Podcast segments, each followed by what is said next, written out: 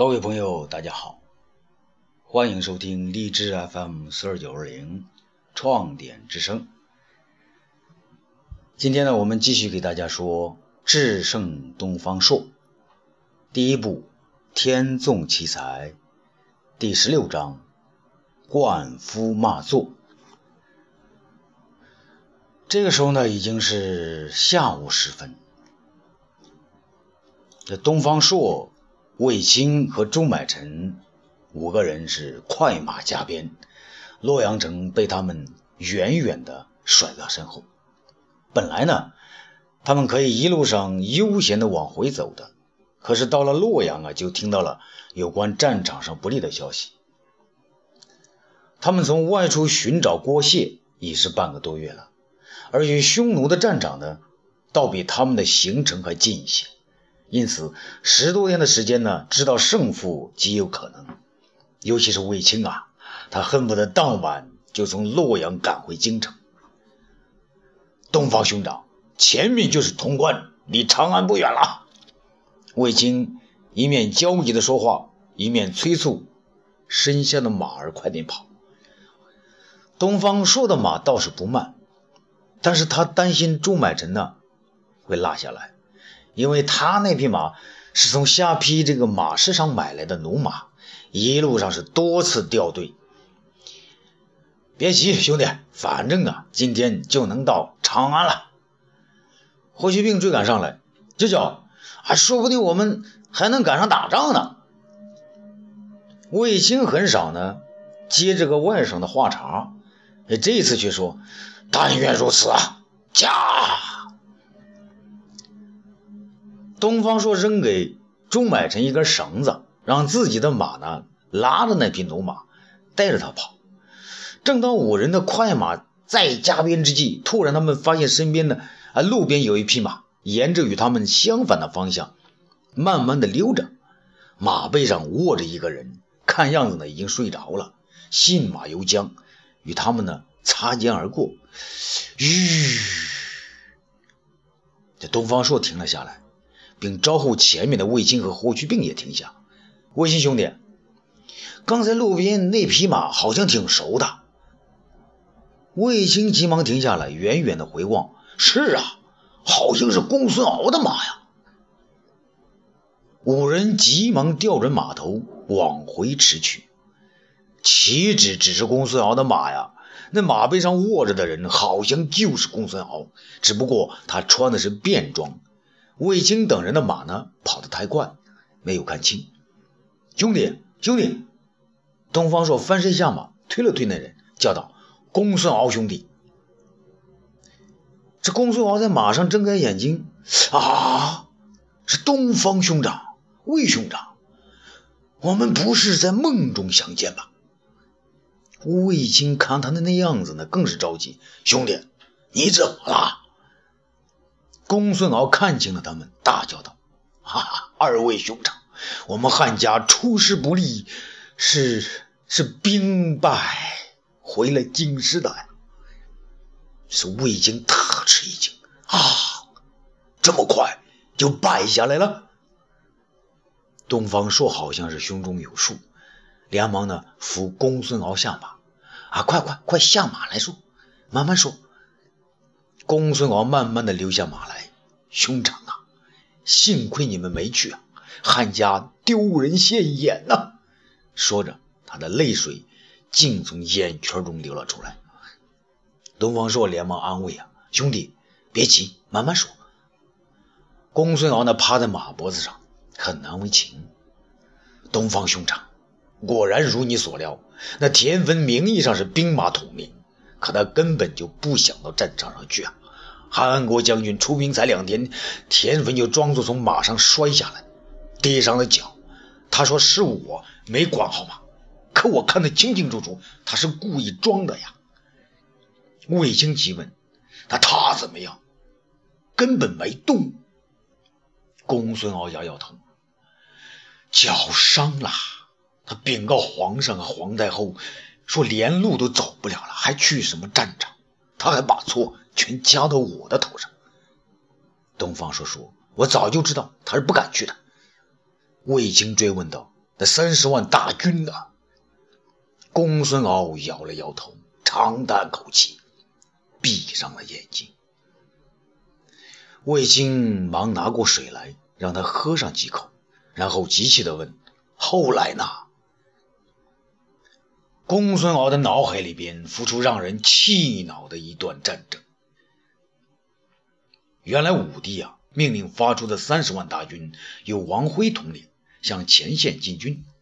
韩安国呢，一路上懒洋洋的跟着王辉走。雁门太守这个李广呢，领兵前来会合，众将士的情绪呢，才高涨起来。这个远远的呢，山城马邑在望，王辉呢，示意大军停下，他发令道。李广将军，你可领兵十万，在马邑左侧山地埋伏。李广说：“末将得令。”王辉接着说：“韩将军，你领十万兵马，在马邑右侧埋伏。”韩安国说：“那你呢？”啊，王辉说：“本人将率兵十万，行进到马邑北边五十里处，等匈奴大军过后，切断他们的后路。”那李广担心地说：“王将军，匈奴单于十分狡诈，将军自当小心呐。”王辉不以为然地说：“李将军，王辉待田丞相亲临斩前线，不会有辱使命的。”李广不解地看了他一眼，率兵而去。韩国呢，摇了摇头，也率所部离开。王辉催促部队呢，一面前进，一面将两旁的山民全部赶走。他身边的一个校尉向他拱手：“苏建，你有话说吗？”王辉盛气凌人地问道。苏建说：“啊，末将以为，如果我们将山民全部赶光，匈奴单于来时肯定生疑，不如留下他们。”这王辉更是不以为然呢。你一个校尉懂得什么？这些山民说不定与匈奴单于有所交往，万一走漏消息，岂不坏我大事？那苏建还想争辩，军令如山，不得多言。王辉自以为是，苏建人家只好闭嘴了。这两天以后呢，匈奴单于在聂一的陪同下向南行进。单于奔走之间呢，突然发现道路两旁的山道上没有山民出没，便让部队停了下来。他指着聂一，大声叫道：“把他给我绑喽！”聂一不知为何，便叫：“大王为何如此啊？”单于大笑：“好你个聂一，说是谁让你诱我南下的？”聂一知道大事不妙，啊，硬着头皮啊说。大王，我说的都是真的，不信你到马邑城就知道了。单于又是大笑，等我到了马邑，就被你们包围了。聂一还是坚持，大王不可多疑，这可是大好时机呀。单于哼的一声，你以为我是傻子？他向不远的小山包看去，只见有个哨所。单于向左右一挥手，早有十余铁骑。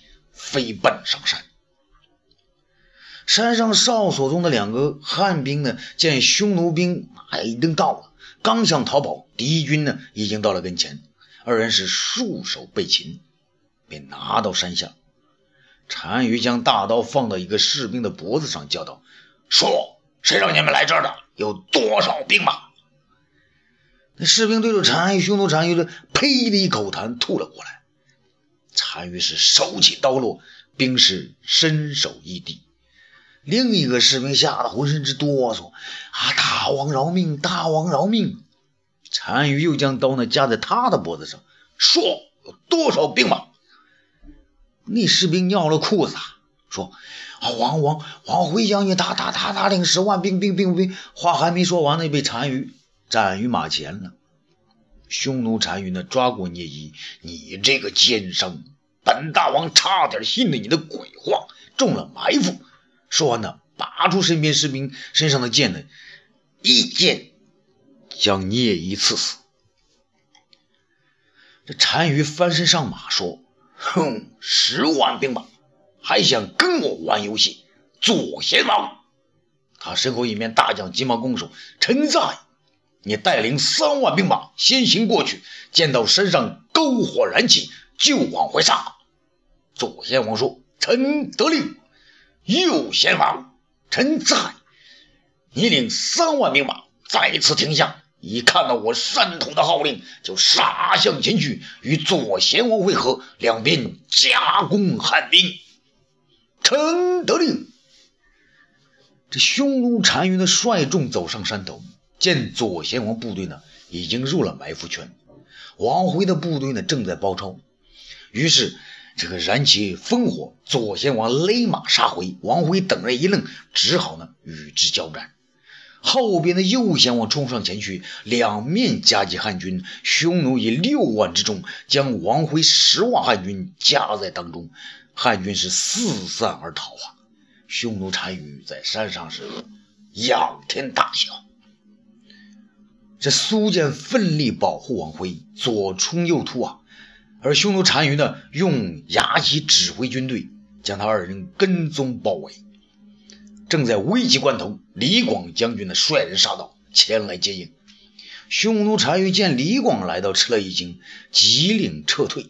王辉的军队呀，横尸遍野，没死的呢也四散而逃了。这卫青听到这儿啊。急得是捶胸顿足啊！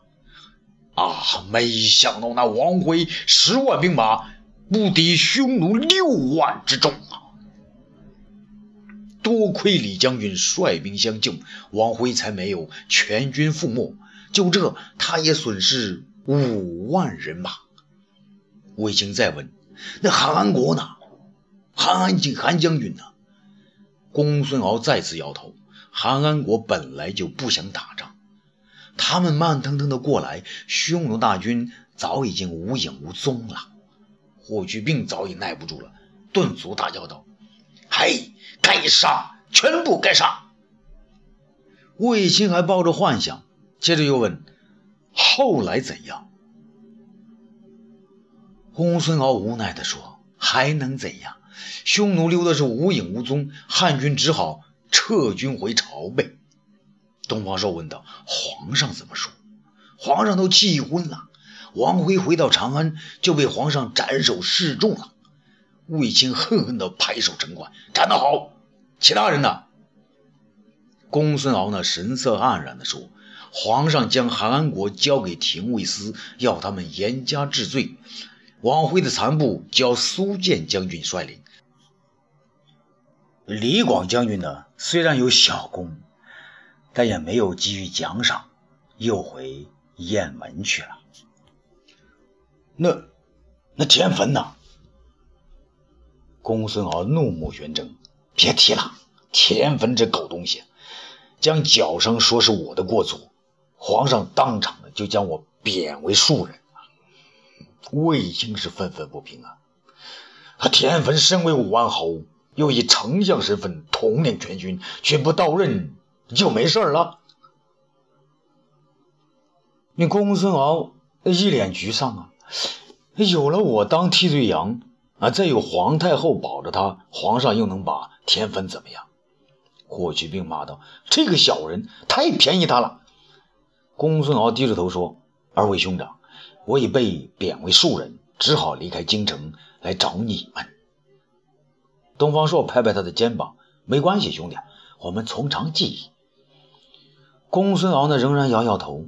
我临出长安城时，听我兄长公孙贺说，皇太后下了一道懿旨，将燕王的女儿许给田汾为妻，命所有在京的王侯和朝廷命官后天都到丞相府祝贺，这不是给他长脸撑腰吗？朱买臣这时说话了：“那田汾本来就不是好人，现在呢，又该变本加厉了。”那东方朔问皇上呢？皇上可好？皇上已经好几天没有上朝，天天待在钟粹宫里边，什么说什么也不愿意出来。卫青是扼腕叹息：五万人马尚未正式开战，就已丧失，造孽呀！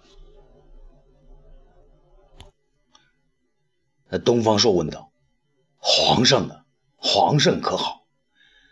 皇上已经好几天没有上朝，天天待在中水宫里，说什么呢也不愿意出来。卫青是扼腕叹息：“五万人马尚未正式开战，就已丧失，造孽呀！”公孙敖一脸茫然：“二位兄长，如今我们如何是好啊？”东方朔想了片刻，沉着地说：“兄弟，没事不就你一个人丢了官吗？还有我们呢！快调转马头！”跟我们回长安。这田汾因为脚伤没能率大军上战场，在皇太后看来，确实是弟弟的福分。太后心想，要是田汾去了战场，这丞相的职位可能就保不住了。他知道皇上斩了王辉，并没有平息心中的怒火，可他更知道皇上的怒火呢？不只是对田汾一人，那魏齐侯窦婴不愿出力，也是皇上愤怒的事儿。自己的儿子，毕竟自己最了解，让他在宫中和卫子夫待几天吧。男人的气儿，只有女人能帮助抚平。唯一让他不安的是，田汾在众大臣面前可能抬不起头来，这怎么办呢？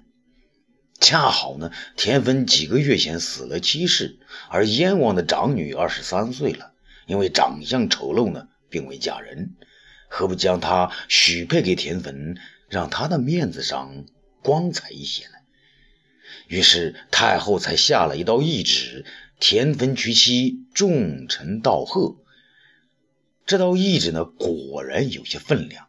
好几日没称病没有上朝的武帝，竟也遵从父命啊母命啊，赐给田汾良田千顷。宅院两处作为贺仪，公孙弘更是拿出五十两黄金，于第二天就送了过去。其他大臣谁敢怠慢呢？纷纷将重金厚礼送到丞相府上，弄得田府这两天呢门庭若市。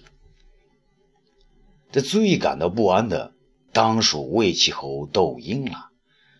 他因反对出兵匈奴，有失皇上的厚望，心里呢一直在打鼓。皇上这削去他封邑三千户，这对一个十亿九千、接近万户的侯爷来说，那本来不是太大的问题。他担心的是战场上能不能取胜。那取胜了呢，田汾的地位更为巩固，对他呢当然不利。但在他看来，这是不可能的。匈奴在战争方面比汉朝的经验要丰富十倍。呃，这他窦婴心中是最为有数的。让他想不到的是，那田文居然装病成伤，来个无法出战。这战场失利了，由王辉和韩安国替罪，田文倒无可指责。这最让窦婴害怕的是，皇上也不再信任他了。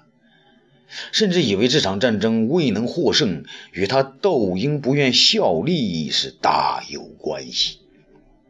接着让他更为难的是太后的这个懿旨，哎，这道懿旨很大程度是给他窦婴和灌夫等人下的，看你们是去相府道贺，还是继续与他作对。他窦婴丢个面子与应付一下倒没问题，可是灌夫这个根本不把田汾看在眼里的将领。极有可能得个违抗懿旨的罪名啊！想到这里呢，窦婴呢便决定去灌夫的府邸，拉着他呢一道去。二人相见，窦婴开门见山：“关将军，太后下了懿旨，要我们去相府致贺，不知你意下如何呀？”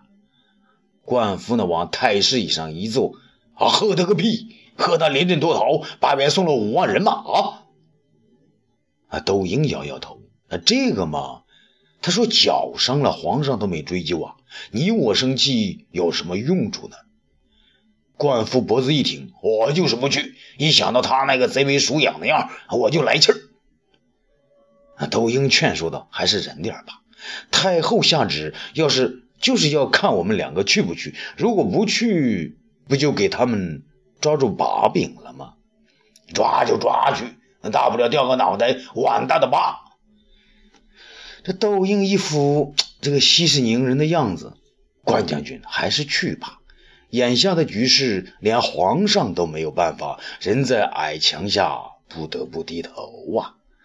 官府气得将面前的茶碗扔在地上，真没想到，如今要受了乡巴佬的窝囊气。窦婴拉他起来，走吧，走吧，全当给我的面子，贺礼我已经给你准备好了，我们去呢，做个样子就回来。这婚宴之上呢，朝臣云集。田汾呢，披红挂绿，高兴的在大门口迎接客人。门外远处，家人高声报道：“大中大夫东方朔，中大夫卫青到。”田汾急忙出门迎接。让他惊奇的是，东方朔的脚上呢缠着白布，由卫青搀扶着，一瘸一拐的走了过来。田汾上前问道：“哦，东方大人，卫青大人。”你们回来了，东方大人，你的脚。啊，欲知后事如何，咱们下次接着说。